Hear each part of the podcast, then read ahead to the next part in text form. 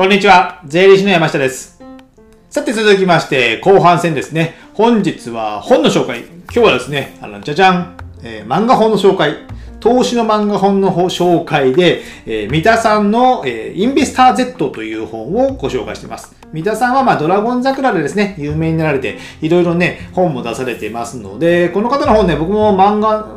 何種類か出てますけど、半分以上は、半分以上、7割くらいは読んでます。最近あんま漫画読んでないんですけどね、えー投資で、漫画で投資を学べる本になっておりますので、今ね、投資の勉強をしたいけど、なんか小難しいなって思われてる方はね、このインベスター Z を学んで、あ読んで、投資を学んでいただければな、と思います。じゃあ今日はですね、その中から後半戦ですね、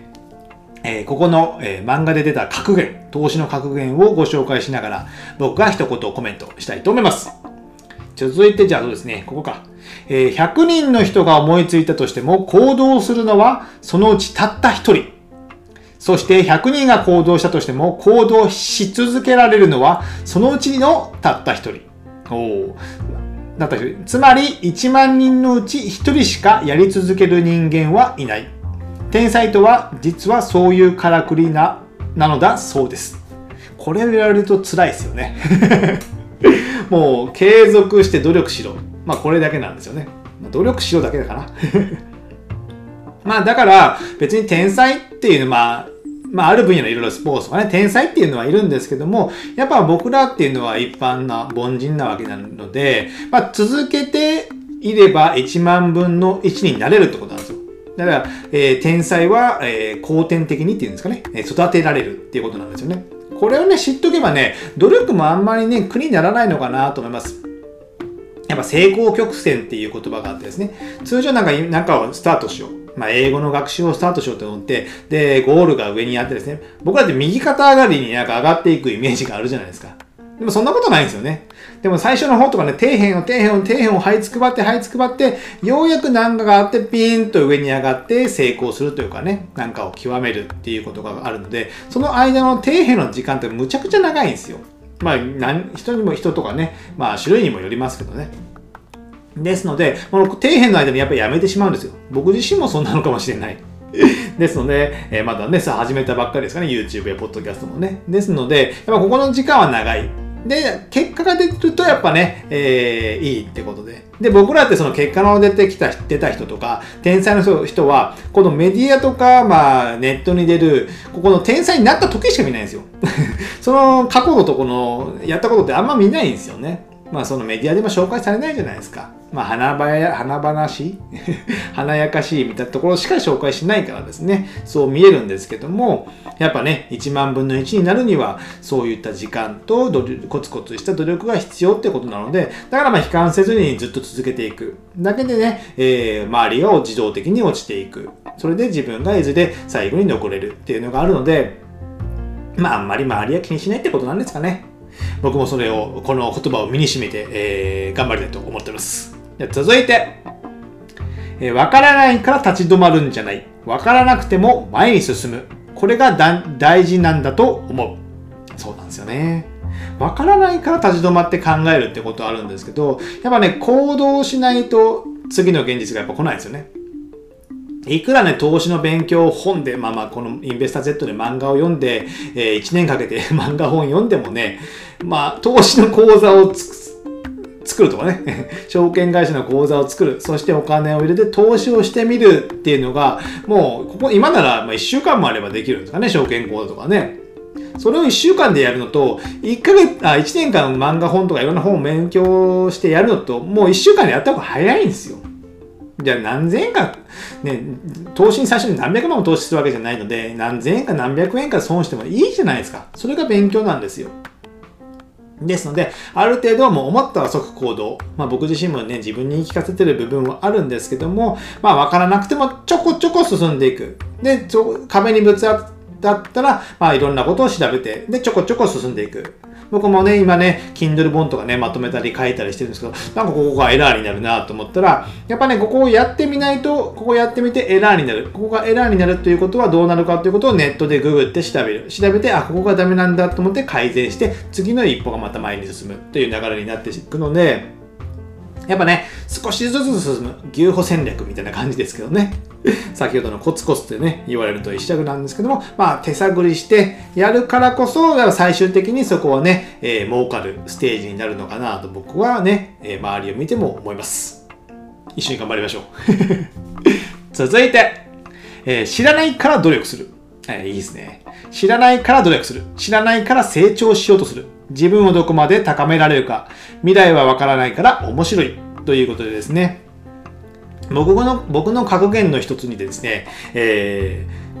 自分、人間の一の、自分、人間の一番の楽しみは何ですかっていうのが、まあ自分の成長だと僕は思ってるんですよ。自分の成長。人間の一番の楽しみですね。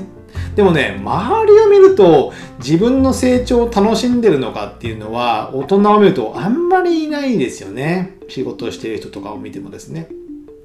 でも、子供を見れば明らかなんですよ。子供を見れば。やっぱ数学、算数、まあ、国語とか算数漢字が書けるようになる。足し算ができるようになる。掛け算ができるようになる。それはね、なんかちょこちょこできるようになって褒められるっていうのがあると、やっぱね、すごい楽しそうなんですよ。でもそれってね、大人になっても変わらないってことなんです。だと僕は思ってるんですよね。何か仕事でこれができなかった、この知識がなかったっていうことが知ったっていうことで、自分がまた違うステージに行って、また違うアドバイスができたり、コンサルできたりしますよね。で、まあ自分はこれができるようになったので、え仕事が早くなったとかですね。そういったことで自分が成長することによって、まあ社会にもお客さんにも良い影響が与えられる、まあ経済が回ったりするのもあるじゃないですか。儲かってですね。ですので、まあ、僕は人間の一番の楽しみは、まあ、自分の成長なのかなと思ってね、まあ、エゴかもしれませんけども、自分のせ自分が成長することによって、まあ、会社も成長する。会社も成長することによって、まあ、社会に貢献する。まあ、売上を上げて、利益を出して税金を払うとかね、雇用を出すとかですね。えー、まあ、税金払うか雇用を出すかみたいなもんじゃないですか。雇用はあんまりしてないのでね、えー、いいことは言えませんけども、まあ、稼いで税金払うっていうのはね、えー、できることがありますので、あと寄付をするとかね。そういったこともありますので、やっぱ人間の成長、まあ自分の成長が僕は一番の楽しみなのかなって今は考えております。まあ変わってくるかもしれませんけどね。じゃ続いて、えー、お金は目的ではなくゴールを達成するための手段でしかありません。それを間違えず、自分は人生の経営者なんだという意識を持って夢に向かっていってほしい。自分、自分は人生の経営者。いいです、言葉ですね、これね。やっぱ自分の経営、人生。まあ人生って自分がハンドル持ってね、動いていくわけじゃないですか。それは自分の経営をしてることなんですよね。じゃあここで今勤めてる会社を辞めようかって判断するのは、判断して決断するのはあなたでしかない。周りの意見とかあんまり気にしちゃいけないんですよね。ですので、やっぱね、その自分の人生の経営を、えー、していかないと、やっぱ親とか周りの意見を聞いてて、まあ、意見を聞くのはいいんですけども、まあ、全然違う環境にいる人の、ね、意見を聞いても仕方ないんじゃないですか。周りの同僚が、まあ、職場に勤めてですね、勤めて20年の人に、今からじゃあ僕は、えー、会社を辞めて起業しようと思ってます。どう思います？どう思いますかって聞いたらね、辞めとけって言われるのは当たり前じゃないですか その人は20年勤めてるんだから。ですので、そんな人に聞いちゃ、そんな人に聞いちゃいけないっていうのは変な、失礼な話かもしれませんけど、立場が全然違うんですよね。だからいろんな人の意見を聞く。独立した人の意見も聞いてもいいし、独立して、まあ、社会に、まあ、サラリーマンに戻ってる方もいると思うんですよね。そういった方の意見も聞くっていうのが、それはね、もう本で読むのもありかと思います。本だったらいろいろ出てるし、まあ、今ならブログとかね、そういったのを書いてる人も多いので、そういったので読んでみて経験する。まあ、経験するというか知識を入れるっていうのは非常に大事なので、やっぱね、えー、自分の人生なんでね、人に左右されるのはどうなのかなと僕自身は思います。まあ、責任は自分にしかないからですね、そこで、えー、ね、自己、自己責任、まあ、自己責任ですよね。他者にはそこの責任を押し付けられないので、失敗したからといってですね。でも失敗しない後悔よりも、えー、失敗した後悔、なんですかね し、やらなかった後悔か。やらなかった後悔の方が大きいってやっぱ言うじゃないですか。それはね、やっぱ起業すると思いますよ。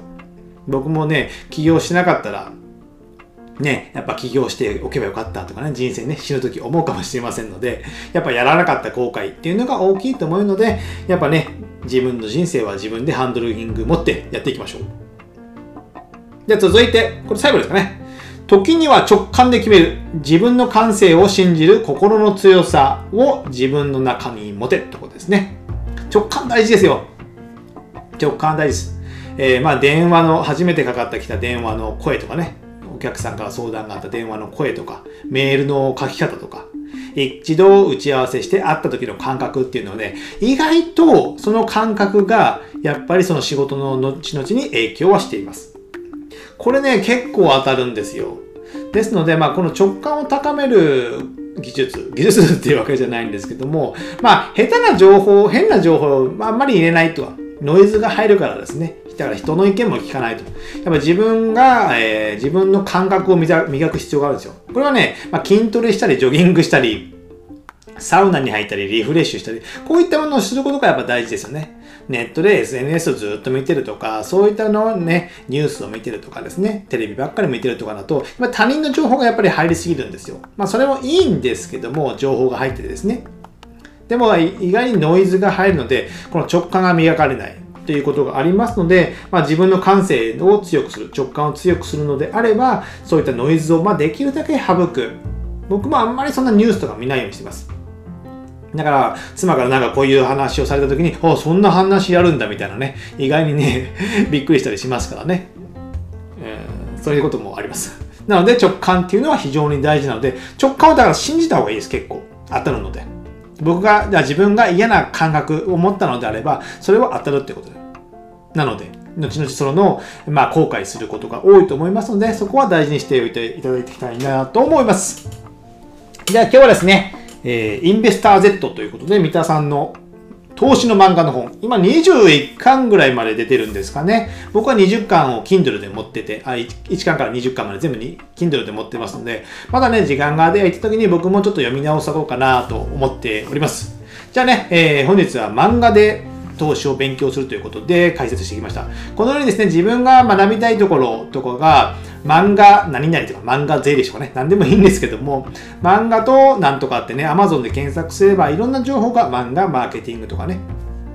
出てきますので、まあ、自分が知りたいものを、まあ、漫画で学んで、そこから深くね、えー、面白い本に、えー、ハマっていけばいいのかなと思いますね。この流れを大事にしていただきたいと思います。じゃあ今日はこれぐらいにしたいと思います。ではまた次回お会いしましょう。Sit up!